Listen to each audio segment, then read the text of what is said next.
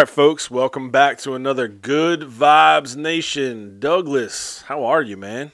I'm back, baby. I'm back. I Got to tell you though, you keep uh, interviewing all these cool celebrities without me, and it's hurting my feelings. I know, man. I kind of like, I feel horrible, but that was an awesome one, guys. You know, we're coming off of that Ricky Prohl. If you have not listened to Prolific, go back and check out that episode before you check this one out. But this one's pretty cool too, Douglas. We've got a Yes, law excited. enforcement officer of 19 years who's willing to sit down with us and talk with us. Obviously, we're not allowed to say his real name or where he works for. We're going to keep that confidential. He will go by the name Rodney. Rodney, welcome to the show. How are you, man? Fantastic. Thanks for having me. I appreciate it. No, thank you for coming on to the show, man. We we've been wanting to do an episode with a law enforcement officer for a while since we started. We definitely appreciate uh, Doug and I, even though sometimes we're on opposite sides of the political spectrum. We definitely appreciate our military and law enforcement officers. So thank you for for coming on. Thank you for serving our community, man. Thank you very much. So, Ronnie, tell us a little bit about yourself, man. Uh, you know, obviously, don't you don't have to say exactly where you're from. We want to know a little bit about your upbringing, your family, you know, your political views. Give us some juice there, if you don't mind. We'll start off there. Well, I, I grew up in the, uh, the southeast United States. Mhm. Was raised in a very conservative um, Christian household. Uh, my mom and dad, you know, were were very active in the church. I was involved with the church, involved with the youth group. It was uh, it was really a fantastic childhood. My my mom and dad were were fantastic. I mean, they're still together today, which in today's world is That's you know huge. yeah. sometimes Mhm. abnormal. Um, but uh, they just celebrated their 48th wedding anniversary last week. So uh, their 50th is coming up soon. Looks like I have a party to plan for. But That's right. That's awesome. I have, uh, yeah, I've got a, a brother. He's four years older than me. You know, I growing up, you know, we didn't get along very well. Um, you wouldn't think four years would be a, a huge difference, but it is when you're a kid. You know, when I was 10, he was 14. When I was 14, he was 18. You know, and that's just kind of two different stages of of being a kid. So, but now that we're in our 40s, you know, everything is. You know, I'm, I'm no longer the annoying little brother, and, and everything is good. But yeah, you know, you're now both in that same part of life. I I understand that. I've got siblings the same way. Mine are even older, and growing up, it was the same way. So now that we're both in that stage of life now, you're married, you got kids, you know, you definitely relate. So when did you first want to go into law enforcement? Tell us about that. Was that something you always wanted to do, or did it kind of like happen organically? Absolutely not. I it just kind of happened. I grew up actually wanting to be a registered nurse or be a paramedic in the fire department. Uh, my mom is a registered nurse, and I kind of always felt that calling. I, I always felt a, a deep calling to serve Right. somebody. Um, I didn't know who that would be. Um, when you're a, a teenager, it's kind of hard to get all that figured out. But I always wanted to be, you know, in some kind of public service. When I was younger, um, my girlfriend, who's now my wife, she's been my wife for almost 21 years. We we got pregnant early, and you know, I needed steady employment, good paycheck, and I met a guy that uh, I worked with, uh, whose his wife worked for the HR department for one of the local prisons. So I interviewed, got the job, and it was uh, not necessarily what I wanted to do, but it kind of just happened that way. The pay was, you know, back this is 22 years ago, so the pay was like you know 26,000 dollars a year. That sounds like nothing today, but back then it was. We were able to support our family on that. Right. So that's kind of how it started. I worked in, in the prison system. I did work at a county jail. And that was kind of as I started meeting more and more law enforcement officers during that time, I kind of felt the calling to, you know, become a patrol officer. Um, and it was working in corrections, it was kind of a natural segue Right. into that. Yeah, it happens a lot from what I hear, when I see. Well, it's not an experience that I would do again, but I don't regret it. I absolutely don't regret it at all. It was a outstanding experience. It kind of taught me how to use my my voice, you know, and and deal with people, especially as a as a 20 year old. It was kind of stressful being thrusted into that kind of environment, but it really taught me a lot Yeah, about. So like a, a stepping stone, right, to the next yeah, to the next level. Yeah, that's awesome, man. So tell us about your thoughts when you first got on, you know, and you were a, a police officer. Was it everything that you expected it to be? Well, Did it surprise you? Were you, you know, scared? Did it blow your mind? Let us know all all the goods there. all the above. Um, I would say in the very beginning, as a, a young man, I mean, I was 22 years old when I went to patrol, and you know I had a wife, I had a two-year-old daughter, and it was um, in the beginning I was just kind of blown away by like, oh man, is this really the way the world is? is it this crazy? And it is that crazy. Um, and in the in the beginning, I was like, oh, I can't believe I'm getting paid to do this because this was like, it was it was amazing. You know, you watch all those cop shows and you're like, man, I'm doing it. I'm living it. This is what I do for a living. And you you just felt like you were just like Batman or something. It was awesome. Yeah. You know, and then you know, time goes on. you know what I mean? It gets stressful and and and uh, it just turns into a job. It doesn't mean that I don't like the job still to this day. I love it, but uh, it, it's it is a job, you know. So, what about that switch? Right. I mean, you said you've had when you started, you have the you know a young child and a wife. I got that family at home. Were you able to cut that off when you walked through the door, or did that follow you home from time to time, or a lot of times? How how about that? Well, I mean, everyone that I've ever like any any older cop that I've ever worked with, you know, that maybe mentored me along the along the way, always told me never bring it home. But that's it's it's impossible. You know, it really is impossible. I did bring it home. I still do to this day. You know, I have things that happen to me at work, you know, whether it be a stressful call or whatever the situation may be, you know, and I can't vent to anybody, you know, so I come home and, and my wife is the one that gets it in the neck, you know, she. Got a vent on her and it's, it, it definitely adds stress to the family for sure. Yeah. Um, but I try, I try my best to, to keep that separated for sure. You seem like a, a pretty positive guy from what I know. And I think that you know that that definitely helps out. Vibes Nation knows that my dad was a trooper for 25 years, and he did a pretty good job of of cutting it off. But you know, you deal with as a law enforcement officer, you know, you're not dealing with you're not pulling somebody over for something positive, right? Typically, you're not pulling over and saying, "Hey, good job."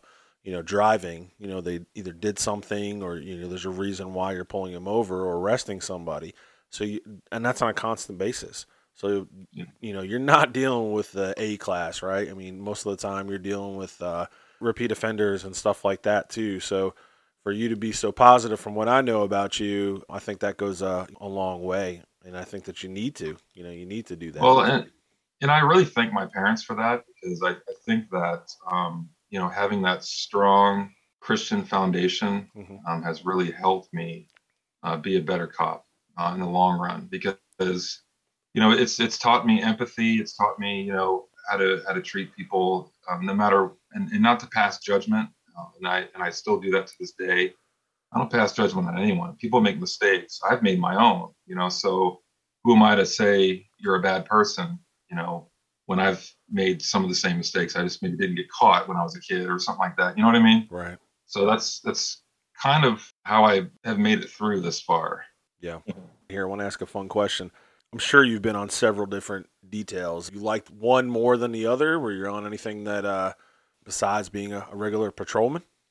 Yeah, this this is a, a big thing. If you're you're you know a cop, it's it's good to work in a department that has other opportunities. You know, because when you work on patrol for several several years, depending on where you're you're working, you can get burnt out pretty quick. Mm. You know, so if you work for a, a police agency that has you know different things that you can do, whether it be you know investigations or marine patrol or canine, you know, or school resource officer positions, um, things like that. It kind of breaks up that, that monotony and, and, keeps you engaged and interested in what you're doing. So over the years, I have kind of moved around. I mean, I've other outside of patrol, I've worked, you know, as a detective. I've worked uh, school resource. In fact, I'm working school resource right now, and I love it. I actually, I think school resource is my favorite job. Um, it really is um, because it, it helps me connect with people on a different level. Yeah. I've never been able to connect with them on on patrol. You know, I have more positive experiences versus all negative experiences. You know, because we as police officers deal with, you know, that that small percentage of the of the communities that that people don't want to deal with. You know, and and I don't have a lot of positive um, interactions with the community unless you know somebody just so happens to thank me for my service or something like that. And I think that's huge. I mean, I, I really appreciate it. That's cool to hear. Now, Doug, I'm going to bring you in on this one. I know you're, you're a little silent, silent right now, but Doug, let's go back. We just recently talked about uh, the Second Amendment. So I want to hear what you have to say about that. Recent episode, right to bear arms. What are your thoughts on that, especially the civilian having the right to bear arms? Can we ask you that? You asking me or you asking Doug? We're asking you. We're asking you. Oh, I know what. Doug has to say. I know what Doug has There to say. We want to know what you have to say. So uh, I did listen to that episode, and I I can appreciate things from both sides of the argument. You know, I, I get it. Um, I, I think that you know in the civilian world, people are maybe um, unknowing or or maybe naive to the possibilities that could happen. You know, when you talk about the right to bear arms. So the right to bear arms, I mean, since it was ratified in 1791, it, it's been contested and debated. I mean, throughout our history. And um, it, I mean, I, I would like to believe that the core principles of the amendment would live forever. But today, in today's world, it's definitely more simplified. You know, so I think in the civilian world, the right to bear arms and the Second Amendment is simply if you're an American citizen, citizen, you have the right to own a handgun or own a gun in general. And, and that's fine. I'm good with that. I mean, it's, I mean, for self defense, uh, for hunting, you know, things like that, that's what it's for. I mean, in my mind. But when you go the self defense route, you know, I'm, I'm a gun owner. Obviously, I'm an avid gun owner. I have multiple firearms in my home. And the argument with, you know, the, the AR 15 and everyone calls it an assault rifle or weapons of war, you know, well, I don't agree with that because, you know, every firearm is a is an assault weapon. You know, you can do a lot of damage with a handgun. It doesn't have to be an AR-15. You know, but I mean, there's been a lot that has happened in this country over the last um, few years, and you know, there's been lots of, and I, and I think the media has kind of perpetuated this a little bit. Um, actually, not a little bit, a lot. Uh, that you know, the argument of banning some of these weapons or trying to restrict what civilians can buy for self-defense. The government has, you know, proposed all these plans on, you know, gun reform and and changes to gun laws that I mean, I don't really think are necessary because over the past couple years, there's been stories on the news where lawmakers want to, uh, you know, defund the police. That's been a big thing where, oh, we have to defund the police. Will that ever happen? No, I don't think so. But you know, the idea is is that you know people are like, oh, AR-15s are, you know, what could you use that for? You know, is it you can't hunt with it? Well, you can. You can hunt with it, and I know people that do. But I mean, for me, my AR-15, I I own one, is, is strictly for self-defense. For when things, and I'm, I don't want to sound like a doomsday prepper because I'm not one of those guys. but um, you know, when like you know everything falls apart, and you know, there's been so many people recently that want to like completely abolish the police. Well, public safety at that point is going to kind of fall on the shoulders of of us. You know, so I want to have the the means and the ability to defend myself, my family, and my home. Um, and that's kind of the way I feel about it. That's good. I'm actually glad you brought up the defund the police. I'm going to call it a campaign. You know, the pol- police have kind of taken a hit over the last, you know, four or five years with a lot of, you know, things that have happened in the media and things like that. When you hear people talk about defund the police, you know, in in my opinion, you know, I have family members, and friends, and a lot of people I respect, like Nick said earlier in the show, that I respect the police and what they do. I could never do that job, not in a million years. but when you hear people say defund the police, is it offensive to you? Ha- Has it made as a police officer of 19 years? Is it just anger? Is it vitriol? Like, how do you do you do you see a side of that or no? I mean, I'm not angry about it. I'm disappointed. You know, I'm disappointed that um, law enforcement has kind of turned into the scapegoat for every social problem we have in this country. Because that's we're we're not the problem. You know, we're we're we're part of the solution. Um, so if you you know if the radical left wants to take you know police officers off the street or or restrict our funding, you know, and put more things into social programs as they've wanted to do, you're not solving anything. You're just going to make it worse. I mean, law enforcement is there for a purpose. It it has to exist, you know, for law and order, or else everything would fall apart. Listen, I don't I don't know anything about how the police department works, but as far as funding goes, I think you know it's always my opinion that police officers aren't paid enough. Right? You talked earlier about how you know it's kind of it wasn't really what you wanted to do, but it was a good job. It's a good steady paycheck and all that stuff. And I feel like, you know, and tell me if I'm wrong, but I feel like, you know, a long time ago, police was like the, uh, if you were a police officer, it was this glorious job, right? It was this Yeah. thing that kids, kids aspired to be police officers. And I just don't feel like that's the case anymore. And I think part of that is because we don't pay enough. We don't pay our police officers enough, especially in, you know, certain areas of the country and I don't believe in the defund the police thing, but I do think that funds could be allocated differently, you know, in certain departments and things like that. Does that make sense, or am I barking up the wrong tree? no, it, it totally makes sense. I mean, I would love to take more money. I think Rodney should be paid. I think that's what, I'm, that's what I'm gonna run on when I run for governor. I'm gonna run on Rodney should be paid more. That's right. yeah, I would, I would definitely love to make more money, but you know, um, I don't. I don't do this for the money. You know, it's got Right. Yeah, it supports my family, and and you know, I'm able to pay my mortgage and you know whatever other bills I have, um, and I have a retirement and all that stuff. But you know, people don't get into law enforcement for those reasons. It's not like it, it's it's it's that that duty to serve, that that call to serve the community is what draws people to this job. Um, and, and, I, and I'll admit things have changed. You know, there's there's definitely been a, a, a tide shift, if you will, in how people feel about law enforcement, and and that's sad. It really is. Um, it, it, it, hurts my heart that people think uh, Yeah. feel that way. For sure. Before we hop off the Second Amendment, I want to go back real quick because one thing on our show that Doug and I kind of disagreed on was uh, the buyback program, right, Doug? I think you and I were kind of on different sides of that. I felt, you know, Doug felt that it was a positive thing. I felt that it was more or less like BS. It didn't work, in my opinion. Have you had any experience with uh, a buyback program and where have you worked before, or what are your thoughts on that? I have worked with departments that have done that before. I have not been directly involved.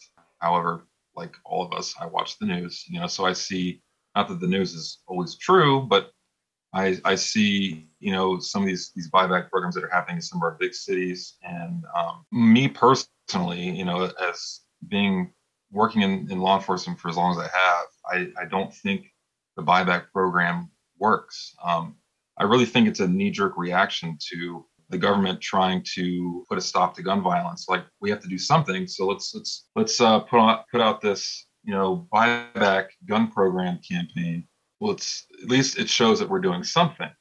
Well, I mean the, the gun buyback programs are are fantastic for the people that you know want to get rid of a firearm because of a multitude of reasons. You know, you, you might have a wife, you know, whose husband was a a war veteran and, and he had a gun collection and he passed away and she doesn't feel comfortable. Um, it's just it's a responsible way of disposing of a firearm because any gun that a, a police department takes in typically, and I say typically, air quotes, they're destroyed.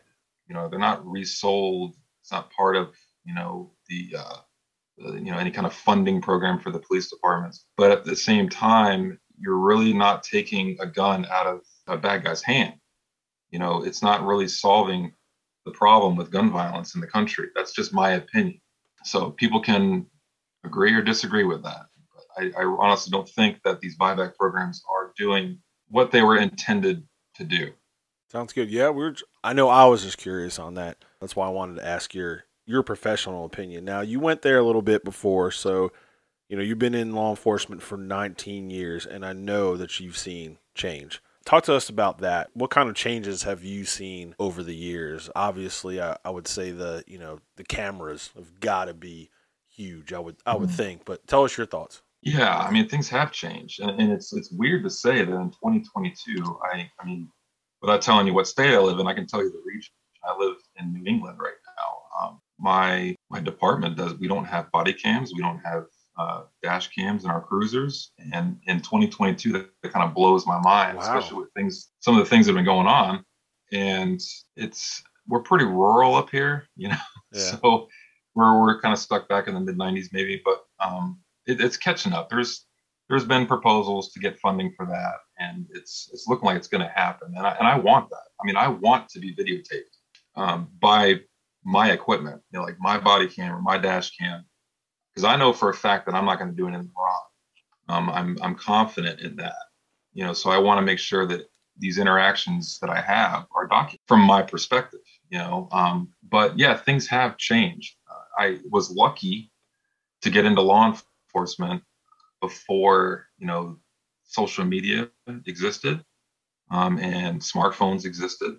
That that is really what has changed law enforcement 100%. I think is the use of social media, the use of um, you know video technology and these smartphones has been an absolute pain in the rear end. You know from the other perspective. You know, so I've had when when smartphone phones first came out, I've had people you know, I'd have somebody pulled over on the side of the road and you, you get some guy that's not even involved in the situation start like videotaping you and heckling you about the stop. You know, so in the beginning when this started happening, you know, we, we went at it very heavy handed. Like, no, you can't record me. Give me your cell phone. I'm seizing it. you know what I mean? Yeah. Especially, especially if they were um, recording an arrest, you know? So, cause yeah. I mean, back then we, we didn't have dash cameras either. I mean, back then. So it was like, hey, if you're videotape, if you want to videotape the arrest, perfect. I'll seize your phone. There's now evidence of this arrest that I just made since wow. you wanted to insert yourself in my investigation. Um, and I made a lot of arrests for obstructing justice because of that. Because I mean, when a, when a law enforcement officer is making a, a traffic stop or any kind of citizen encounter, they're on a call, a 911 call for service, you know there's a lot going on. There's a lot of unknowns and i and to have somebody extra that wants to put themselves in your stop now that diverts my attention you know? So now i have to pay attention to the person that i'm dealing with plus i have to pay attention to you. So if you want to continue to run your mouth i mean i've had multiple people over my career talk themselves into jail. I'm like apparently you wanted to go because you got involved in something that had nothing to do with you. You wanted to run your mouth and here we are um, so that has been the biggest change for me. Um, is just you know video camera vigilantes that want to you know record everything that that we're doing. And today I have a you know a different approach. You know I've had people like, hey, I'm video you know recording you, and I'm like, that's fine as long as you, you tell me about it. I know, and you're not going to obstruct my investigation, and you know I can see you. I'm fine with that. I really don't care because um, I think today in 2022 um, mo- every cop should just go into every situation with the anticipation that they're going to be recorded by somebody. Right. Um, so that's kind of how I go about my business. As a, as a police officer, do you? I mean, do you see any good in it? I mean, you have to have seen some of these videos, and as a 19 year veteran of the force, just kind of cringed at the, you know, the at the craziness that is on some of these videos that you see you know i you see them all day on you know facebook and twitter and all that stuff. And you know i mean i think you know I, I obviously it's got to be so annoying that i can't imagine somebody videotaping me all day at work uh, especially when you're trying to do your job. And as, as dangerous as your job is like you said having to now watch two people. But is there is there any part of you as a police officer that says well you know at least it's holding us accountable? Um, yes, if it's my equipment. You know, okay. like I, I trust. Right. That makes sense. I trust. I trust my equipment. I don't. I don't trust what somebody else is recording. Not that it. Not to say that it's been altered or it didn't happen that way. It's just. It, it's not a bad thing. It really isn't because there, there's been there's been a lot of situations where you know there's there's been a, a, like say a deadly force incident you know involving a police officer and a member of the community and bystander video has provided just another perspective, you know, and it does because video video cameras don't provide, you know, a, a 100% accurate depiction of what really occurred. You know, so the more angles that you have, sometimes the better, especially when you're dealing with, you know, a homicide. So in, in any, you know, deadly force situation by law enforcement, it is a homicide. You know, whether it's justified or you know deemed not justified you know, right. those those those video you know recordings are are evidence, and, and sometimes they can be good evidence.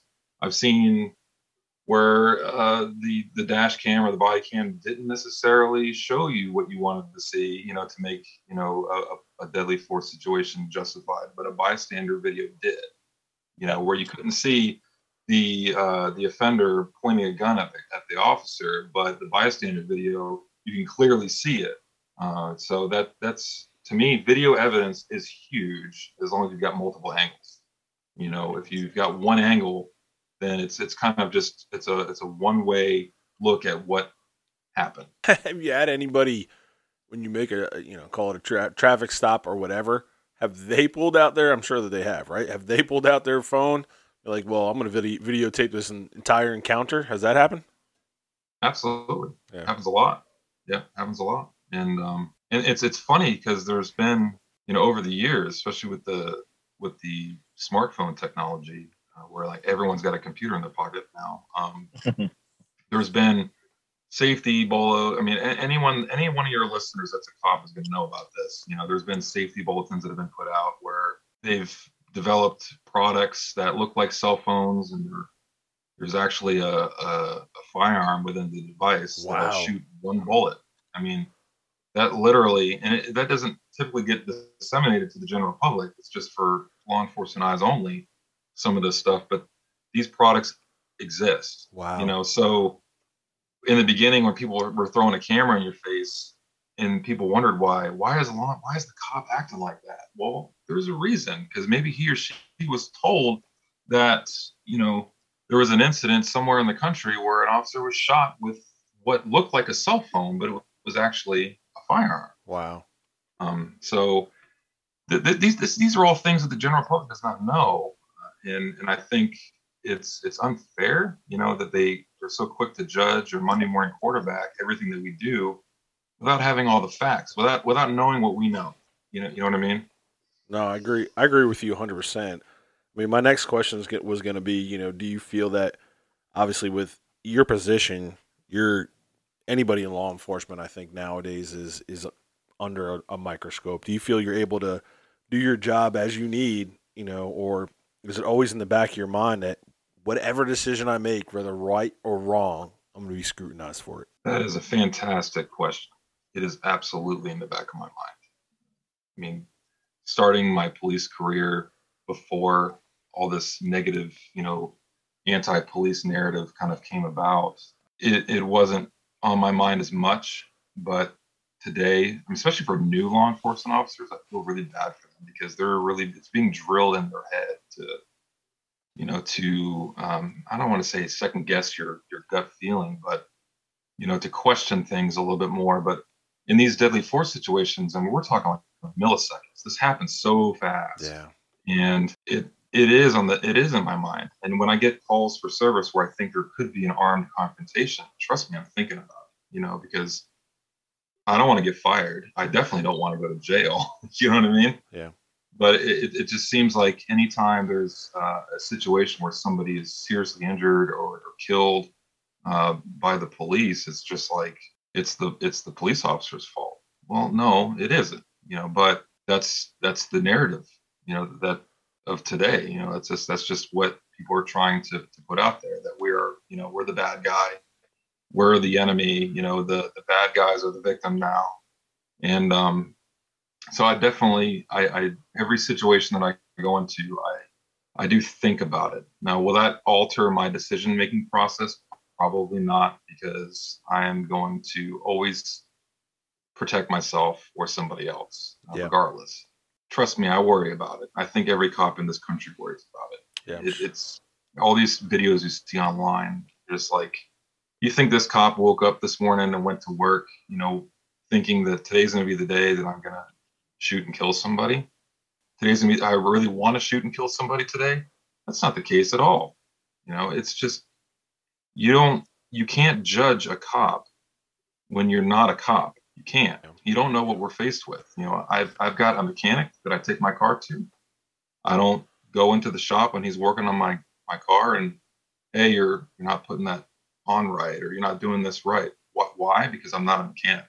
Yeah. You know, so why is somebody somebody so quick to judge how we do things you know when they don't know if you really want to know put on a badge and a gun and come to work and then you'll you'll find out pretty quick no it's it's crazy and and that's the thing is there's so many armchair quarterbacks in life not only just about you know law enforcement or what have you everybody has an opinion and i'll tell two things real quick on this to kind of you know back you up a little bit because i agree 100% so I, I went to school. I wanted to be a law enforcement officer growing up, and I went to school for for criminal justice. But in high school, I went to my dad was a trooper, like you guys know.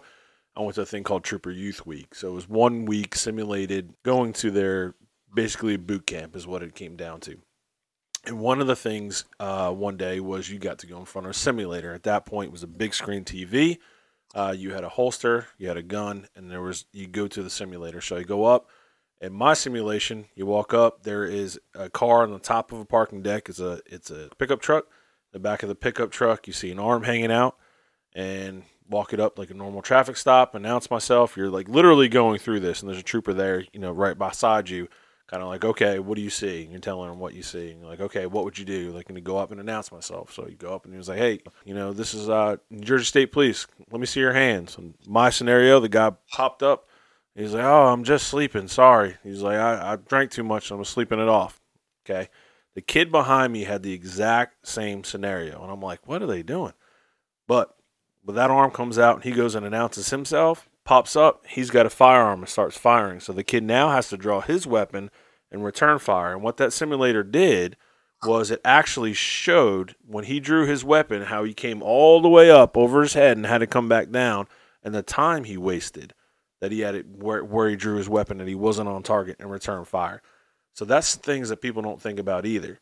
Is that a normal traffic stop, like you said, you know, when you get into it, you're being told, look, there's some cameras, there's some cell phones that look like a cell phone and it can fire a bullet at you and kill you. You know, so that's that's number one. People don't think of, it's a split second decision that you've got to make. And the second thing is, is the people don't realize like when you're firing a firearm, I've done it all my life. One of my recent purchases was a, a small uh, 380 that I've got. I could literally fit this thing in the palm of my hand, put it in my basketball shorts, and go around. You never know I had it. I took it to the range for the first time, and I've been, like I said, I've fired firearms my whole life, and I'm at 15 yards. Pull it out, start firing. I fired three shots. I didn't hit the target. The range officer came up to me and was like, "It's your first time shooting the gun?" I'm like, "I've shot guns all my life. I don't understand what I'm doing." He said, drop the clip. Drop the clip. He said, all right, go ahead and release. Popped it out. So now the, the gun is not loaded. He said, hold it up to the target and pull the trigger. And what I didn't realize is while I was pulling the trigger so hard, every time I, the gun was so small, I'd pull that trigger and the gun would go straight down into the dirt. So by you know a quarter of an inch from hitting my target to hitting the dirt. So he said pull it slower, and I pulled it slower, and the action on that trigger was totally different than the nine that I normally carried. So people are like, "Oh, why don't you hit him in the, in the leg? Why'd you shoot him in the chest?" You don't understand. You've got a moving target, right? Most of the time, no one's going to stand still and let you shoot them. You're going to fight for your life, you know. And I'm not looking to shoot him in the kneecap. You know, when you take that the course like like I did for the concealed weapon, you're shooting to shooting to kill. You're shooting center mass. I'm not going to try to maim you and hit you in an ankle. You know, it's my life or yours. So that's the other thing is that between those two things. The public doesn't realize that. They're, you know, an armchair quarterback telling you, like you just said, how to do your job, and they've never experienced any of it. And, and I'll be honest, my, my my parents asked that question, you know, during my career at some point. They're like, well, how come you can't just shoot somebody in the leg? Okay, well, so you're you're confronted with with with an armed suspect. You know, he or she has a gun, whatever. You know, you shoot him in the leg, now you've just got an armed suspect that's pissed you shot him in the leg. you know, and, and and that guy with a bullet hole in his leg can still kill you. Yeah. Um, it, it's yeah. it's we're we are trained to neutralize threat. You know, um, and and that's that's that's literally it. You know, if you have a threat in front of you, you neutralize the threat. You know, you will do whatever you will use whatever force necessary to make that that individual no longer a threat. Now, if they die in the process, well, they shouldn't have pointed a gun at a cop. I mean, that's that's literally how it goes. Um, and, and I think the public is just the public is really big on on watching the news and reading the newspaper and, and going on social media and listening to all this this uh, you know this garbage about you know law enforcement and why we do what we do and you know why can't we just tase somebody well we have so many rules in place and our training dictates how we respond to certain situations. And trust me, I've done a lot of training over my career, and we try to, you know, think of the craziest scenarios you could ever think of. We try to think of it and use it as a training model. um, for that reason because on the street the unthinkable happens like Right. you'll you'll get done with the scenario or the situation like wow, that's the craziest thing that's ever happened to me you know um and that's why we train so much you know so like like tasers for instance tasers are a great tool but tasers can only be used you know if you have lethal backup you know so if i'm if i'm you know at a, at a call where somebody's armed with a knife threatening me or threatening somebody else uh and i'm alone i can't use my taser. I can't you know. Lethal back lethal a lethal option is my only option. So if i have another officer there and they're just standing there with a knife you know i have lethal backup you know so i can use my taser in the event that the taser fails and this person tries to attack us or attack somebody else with that weapon my lethal backup can neutralize that threat Oh wow. you know so they, these are all things that the public does not even think about they're, Yeah. they're so quick to be like oh why didn't they just tase why didn't they just pepper spray him i'm like come on I mean, let's use some common sense here Yeah. So- I mean that you taught me something. I didn't I didn't realize that. Yeah. I'm sure I'm sure that like you said, the general public didn't realize that as as well. And I mean and it is what it is. I mean it's it's life. It doesn't matter what the profession is. You've got you got trash everywhere.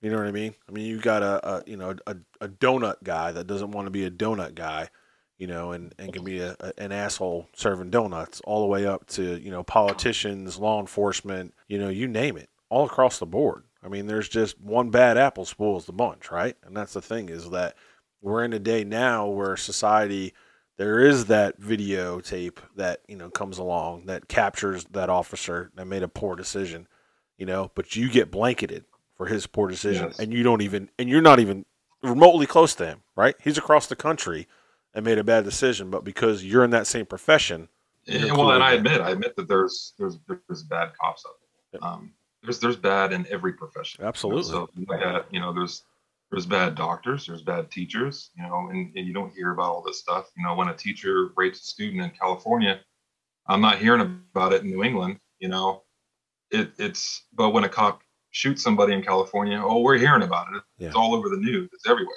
You know, so Right. I I just understand why they put that much. I don't want to say pressure, but it's like they put that much on law enforcement in general. Like, Yeah. oh, if one cop, you know, has a deadly force incident in Utah, that every cop is bad. That's right. You know, that's not the case. I can tell you, I can take the I can take the public's side on this one and tell you that I don't think that that's I, I really don't think that that's the case. I don't think that um, you know the majority of people in this country do respect the police and, and understand that it's obviously a vital part of what we do in our society. But like you said, you know, we see these video, you know, as, a, as and again, I'll take this side of the public for the sake of this argument. Um, but it's true, you know, you see these videos online and it, it's it's sometimes it's frustrating, you know, as a you know, I heard a comedian say one time, like there's a couple of jobs where you just can't have bad apples, right? Like you can't have a pilot that's a bad apple, right? You can't, you know, police is one of those, you know, police police is kind of one of those where it's hard to have those bad apples. It's hard to cover them up. You know, it's hard to, you know, like you said, you know, you get into this to serve, you know, you get into this because you want to do good. And I think that's awesome. Like I said, like I said in the beginning, I, there's, you couldn't, I could never do it. And so, you know, I obviously have a different perspective than a lot of the quote unquote public because like I said, I, I do I respect what you guys do and all that stuff. But you know, I just think that a lot of people see those videos and, and it and it hurts. And you're just like, especially when you see them kind of back to back and back, and you're just like, ugh, gosh, you know. As, as somebody from the outside, I look at I look at that and I'm just, you know, I just want I want the good videos to come because I know there's so many stories of good police work that's you know that's gotten done and and you know, but again, from the media standpoint, all we see is the bad stuff. Yeah, So it's that's, unfor- that's unfortunate because there right? are. Yeah, absolutely, absolutely. I agree. I mean, police officers in this country every single day impact somebody's life in a positive Right. way. You know, and we Yep. never hear it. You never hear about it um, because it, it doesn't fit that that anti-police narrative that the, that the media puts out there. And that's what people. That's what sells headlines. You know, white cop shoots unarmed black man. Bam! They're, you're going to get a million views, millions of views, Right. just based on the headline um, because that's what that's what sells. Um, it, it is it is absolutely unfortunate. But and do I I agree with you? There are bad apples. I mean, but again, I got to stick to my guns on this one. There's bad apples everywhere. Yeah. I mean, there's Yeah. there's, doc, there's doctors that shouldn't be doctors that Right. kill people with medical malpractice. I mean, there's there's people out there victimizing children in their professions. And there, There's all kinds of bad apples, and sometimes it's it's when you know our our hiring standards are are very strict. You know, it's very difficult to get a police job, and people do slip through the cracks. Yeah. And, and right. it, it's not even that they slip through the cracks. It's like when they started in their career, maybe, you know, everything was fine, but something happened, you know, that turned them Right. into something else. Right. Um, I mean, in, just in my career alone, I've known two cops that I've worked with that have been arrested for, you know, uh, uh, sexually assaulting women on traffic stops. Oh gosh. You know, Yeah. Right. But these guys were stellar when they started. Right. You know what I mean? It's like, what happened? Yeah. what Yeah. Yeah. what happened in your in your life that you know Right. made you think that this was okay and that you're going to get away with it? I mean, and I applauded the the women that came forward because I Yeah. it would not have been easy, Yeah. you know, to Yeah. go up, to go up against uh, a police officer, you know, and accuse um, the police officer of, of that kind of um, behavior. Um, I applaud them for coming forward because we don't want people like that in this profession. We do not. Right. Um, so I support 100% getting rid of those bad apples because we don't want it for sure. Agree hundred percent, sir. All right, Rodney. So tell us, have you, I'm sure you've had a, a crazy experience before. I have. Well, I mean, I've been asked this question before. People are like, "Oh, what's the craziest thing that's ever happened to you?" Well, I mean, when you when you look at uh, a career that's spanning 19 years, it's kind of hard to pick one. Um, trying to remember all the crazy things that have happened, but I mean, recently, like where I'm currently living, I had uh, I was contacted by some narcotics officers. They wanted me to uh, do a takedown on this guy, this this drug suspect they were watching. They were supposed to go to a gas station to do a delivery of crack cocaine.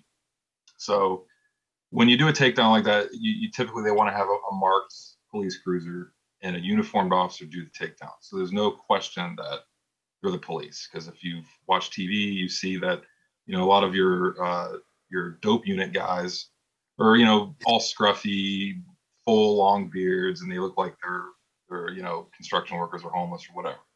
So uh, I decided that. Uh, well, I mean, I'm like, okay, cool. I'll do the takedown. So the guy um, goes to the store. I'm listening on the radio. He gets spooked. We don't know what spooked him, but for whatever reason, he didn't like the deal. So he walks away and walks towards me. So they give me the takedown signal, and I, I took him down. Uh, of course, he ran. I grabbed his jacket. Came out of his jacket. Short little foot chase uh, ensued, and um, when I, I mean, I, I weigh 240 pounds. With all my gear on, I weigh probably 270 pounds. Know, so I hit this guy, you know, from behind and uh, tackle him to the ground. He broke. He ended up breaking his shoulder, his collarbone, something else. So now, yeah, so that had to hurt. So now I we own this guy. So I, we have to go to the hospital. So I'm sitting with this guy at the hospital, and uh, he decides he goes, "Hey, I got to take a crap." Oh no. I'm like, okay. So I uh, escort him to a bathroom that was nearby and proceed to walk in the bathroom with him. He's like, "What are you doing?" Like, you're not going. 'cause we didn't because we didn't find the we didn't find the drugs, you know. So I'm like, oh, I mean, I've been doing this a long time. I'm not stupid. I'm like, I know what he wants to do. He wants to get rid of stuff. So he was like, "Are you gonna you gonna come in with me?" I'm like, "Yeah, man, I got to. Sorry, I mean, you're you're in custody. I can't let you go in there by yourself." So he's like, "Okay, whatever." So we go in this small bathroom. So we're at, in a hospital emergency room bathroom. So it's just the toilet, the sink, and the the pull cord on the oh, wall no. you know. okay. So this guy sit, pulls his pants down, sits down on the toilet, and he's he's on the toilet for maybe like 20 seconds. And I hear nothing. I don't smell anything. Like he's not taking a crap. I know exactly what he's doing. So he motions like, "Oh, you know, I'm done." And he goes to stand up, and I walk over to the toilet, and I see the crack in the toilet. It's one of those stupid automatic flush toilets Oh no. Oh, no. with the sensor, you know. So I literally, as soon as he stands up and I see it, I put my hand over the sensor, and this guy is pleading with me. He's like, "Come on, bro." He's like, "Just let it go. just let it go down." He's like, "Come on." He's like, "I'm already in enough trouble. Just, just come on, please, just let it go." I'm like, "No, can't do it. Sorry." And he starts getting squirrely with me in the bathroom. I, I hit the ripcord like eight times, you know, because I want someone to know that I'm in there. And uh, the door opens. This this ER nurse is like, "What's the problem?" And I'm like, "I need security here because I mean every hospital's got their own security." And um, she still is like wanting me to explain Oh what is happening in the bathroom. Meanwhile, this guy tries to leave the bathroom. So now I've got my hand like on his chest and I'm slamming him against the wall and I still have my hand over the center. Oh so, so Nurse, he- I need you to grab and grab that crack out of the toilet. So he, he decides that hey, since the door's open, I'm gonna make a break for it, and oh, he's gonna have to he's gonna have to make a decision. He's like either he's gonna come after me because I'm air quotes escaping, or he's gonna let the crack flush down the toilet. So he took off. You know, so I go out in the ER, I let it go. I heard the toilet as soon as I tackle him to the ground, I hear the Oh.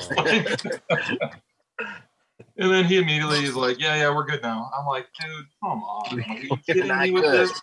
Man. it was it was an impossible situation. Like, what was I supposed to do in that scenario? So I did the best with what I had. Yeah. And once we're back in the hospital bed, you know, I'm like, because again, I told you earlier, I'm like, I hold no judgment. Yeah. You know, so I'm like, all right, pal, like, that was a good one. Yeah. like that'll be a that'll be a story to tell. I'm like, I'll give you an A for effort on that one. Uh, you know, congratulations. But I I charged him with it anyways. I, I don't even remember what happened. You know, he's like, well, how can you charge me with it? I'm like, dude, I've been doing this a long time. We ordered crack. That's exactly what it looked like in the toilet. You know, based on my training experience, that was crack. You're tampering with evidence. You know, you're getting charged. So I don't know whatever happened with it, but um, that was a more recent kind of crazy story. That's nuts. Now, obviously, being a you know a trooper's kid growing up, I know definitely plays a, a toll on the family. Talk to us about your sacrifices and the sacrifices that your family makes in order for you to you know the work and the career that you're in. You know, police officers across this country, the sacrifices we make, you know, for our communities that people don't even realize, it's it's it's huge. Now, there, yeah, sure, there's a lot of people out there that work shift work. Um, that I'm not going to take away that away from, those people because we there's a lot of people that work night shifts and weekends and holidays and all that stuff, but and that affects their families as well. But for uh, for my family, for me and my family, it's it's been uh, just working missed birthdays, missed holidays.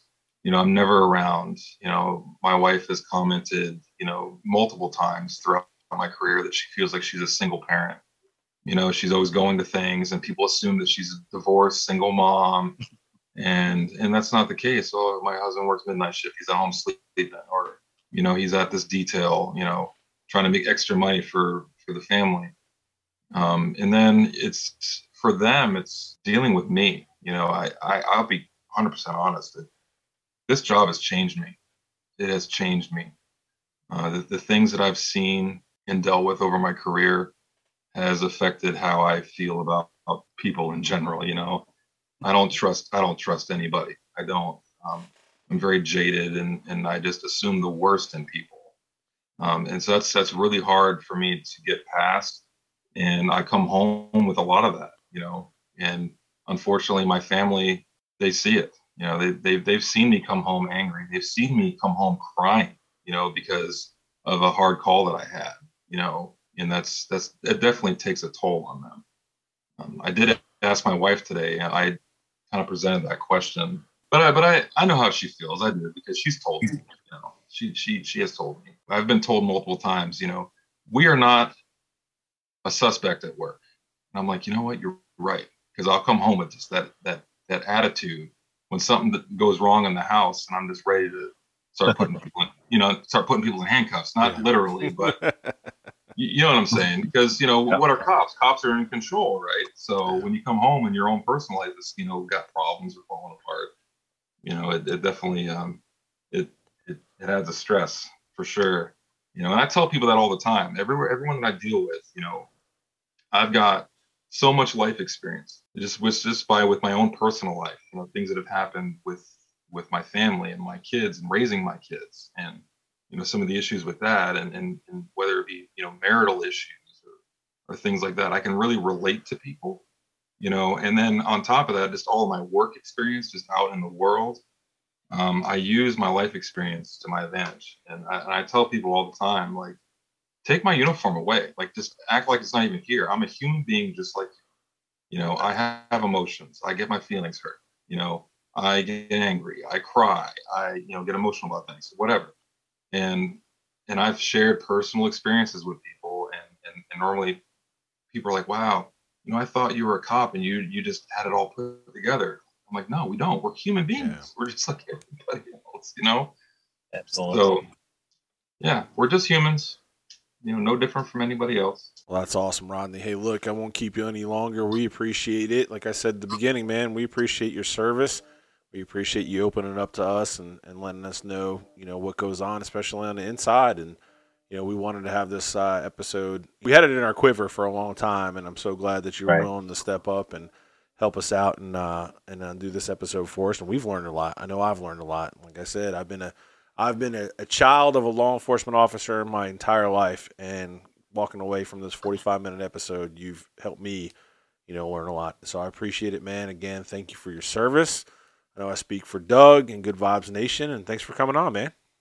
Thanks for having me. I really appreciate it. Thanks, thanks Rodney. Appreciate it. Yep.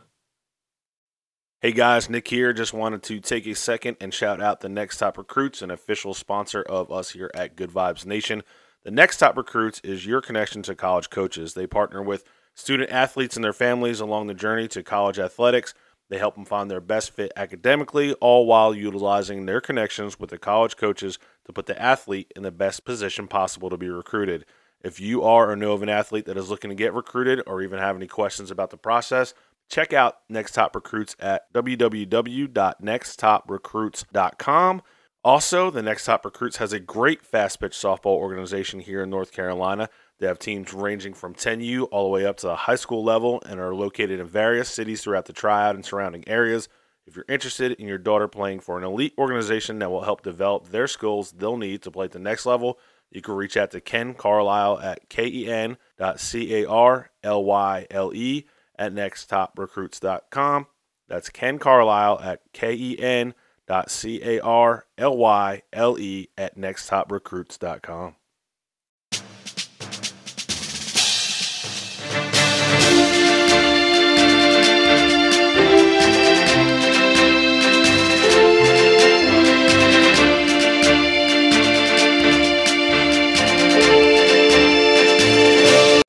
All right, guys, you know that intro. It's another edition of Bonehead News, but Doug, it's a special edition of Bonehead special News. Bonehead News. Tell them what it. we got going on, man. So we have a special one news story, but we are going to get the perspective of a 19 year police veteran. I love it. That's right. Rodney agreed, and he is going to be on this segment of Bonehead News. So, guys, I got one prepared. If I go and spill what I got, you do it, Nick. All right. Ready? Here's the headline Man allegedly hiding drugs in butt accidentally shoots himself in testicles. You heard it. Rodney, I don't know if you heard anything like this before. Maybe this maybe this is your story. I have no clue. We'll find out, right? A felon from Washington State. No, it's not him. He said he said he's New England. A felon from Washington State made a series of blunders when he shot himself in the testicles and tried to hide the weapon, all while storing drugs in his anus, the report said. This came out on Wednesday, guys. Cameron Jeffrey Wilson is 27 years old, was carrying a pistol in his front pocket while in his Cashmere, Washington apartment on April 5th when the firearm accidentally discharged and pierced his groin and thigh. That's I don't know how it accidentally discharged, but okay. Wilson, who's a 13-time convicted felon, told his girlfriend to dispose of the weapon before heading to the hospital, the paper said. The ex con finally went to the hospital. You ready for this? A balloon of marijuana slipped out of his anus when the doctor was operating on the gunshot wound, the court records show. So this guy's on the table being operated on, and some marijuana comes out of his anus in a balloon. So it gets it gets better though. Stay tuned. Hang on for this, guys. It gets better from there. It gets better from here. Yep. So the cops arrive at the hospital and were alerted of the gunshot wound and searched his car, where they discovered a bag of meth in the bloodstained Ah. jeans that he was wearing when he shot himself. Nice. So now he's got meth. Now he's got marijuana coming out of his anus. Okay. So he was processed at the Chelan County Regional Justice Center. Wilson was strip searched, and another balloon of marijuana Ooh, popped out of his anus, the paper said. this guy. I, it's, it's not even done yet. I'm not even done with the story yet. So it gets it gets a little But hold on, hold on, hold on. Before you keep going. Yeah. Wouldn't you, Rodney? Don't you recommend for criminals to put the meth up their anus to try to hide it rather than the marijuana? Yeah, so that, that was one of my questions right off the bat. Like, isn't I mean I would have to look it up, but isn't marijuana like legal in, in Washington? Yeah, State? right. I would think so by now. Especially Washington State. Yeah, Yeah. you would think. I would Well, I mean, so. I'm sure that I'm sure his pants belong to somebody else. So I guess leave the meth in Probably. the That's right. friend's You've probably you've probably heard stuff like that before. he was holding it These for aren't some my friend. pants. All right, so hold on. We're not we're not done yet. Okay, so he he was being operated on. The balloon of marijuana popped out of his anus. They found meth in his car. He was being processed to jail. Another balloon of marijuana pops out of his anus. All right, so now he's in jail, and he made a number of calls to his girlfriend and asked her not to cooperate with investigators working on the case. Authorities were listening, obviously, right? So the calls.